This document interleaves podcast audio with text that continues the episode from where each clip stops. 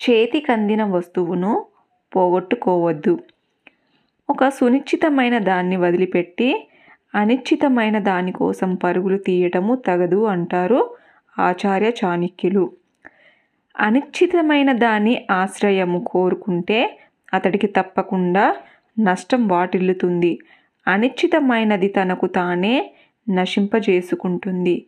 దీని అభిప్రాయం ఏమిటంటే అందుబాటులో ఉన్న వస్తువును కానీ చెయ్యదగ్గ పనులు కానీ మొదట స్వీకరించడము మంచిది. అలా కాక దేనిని పొందటము అనుమానాస్పదమో దానికోసం మొదటే పరిగెడితే దానివల్ల ప్రయోజనము ఉండదు. పైగా చేతికి అందవలసిన వస్తువు చేజారిపోతుంది. అనిశ్చితమైన దాని మీద ఆశ నమ్మకము పెట్టుకోవటము మూర్ఖత్వమే అని తెలుసుకోవాలి. ఇది చెప్పటానికి ఆంగ్లంలోనూ హిందీలోనూ సామెతలు ఉన్నాయి. పొదలో ఉన్న రెండిటి కంటే చేతిలో ఉన్న ఒక పక్షి మేలు అని ఆంగ్లంలోనూ ఉన్నదాన్ని వదులుకొని లేని దాని కోసం పరిగెడితే ఉన్నది ఊడింది. లేనిది ఎలాగో పోయింది అని హిందీలోనూ ఉన్నాయి. దీనికి ఉదాహరణలు కూడా ఉన్నాయి.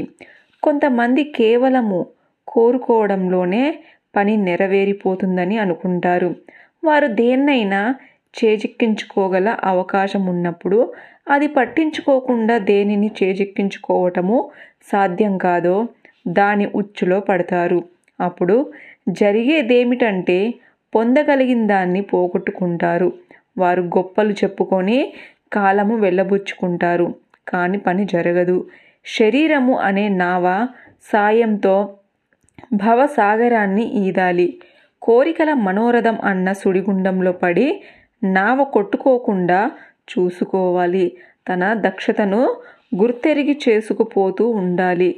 కోరికతో జరగదు. దానికి తగ్గట్టుగా పని చెయ్యాలి. ఎలాంటి వారిని వివాహం చేసుకోవాలో ఆచార్య చాణక్యులు ఇలా చెబుతున్నారు. ఆచార్య చాణక్యులు వివాహ సందర్భంలో రూపము మరియు కులము మధ్య శ్రేష్టతను కులాన్ని కాపాదిస్తూ ఇలా అంటున్నారు. తెలివైన వారు రూపసి కాకపోయినా మంచి సంప్రదాయం నుంచి వచ్చిన కూలీన కన్యతో వివాహం చేసుకునుట మంచిది. రూపవతి మంచి శీలవతి అయినా తక్కువ కులపు కన్యను వివాహము చేసుకోవద్దు. ఎందుకంటే వివాహము సమాన కులాల మధ్య చెయ్యాలి. గరుడ పురాణంలో కూడా శ్లోకం ఉంది అని చెబుతున్నారు. అందులో కూడా సమాన కుల వ్యసనానేచ సఖ్యత్ అంటే మిత్రుత్వము వివాహ సంబంధము సమానమైన వారితోనే శోభిస్తుంది అని ఉంది.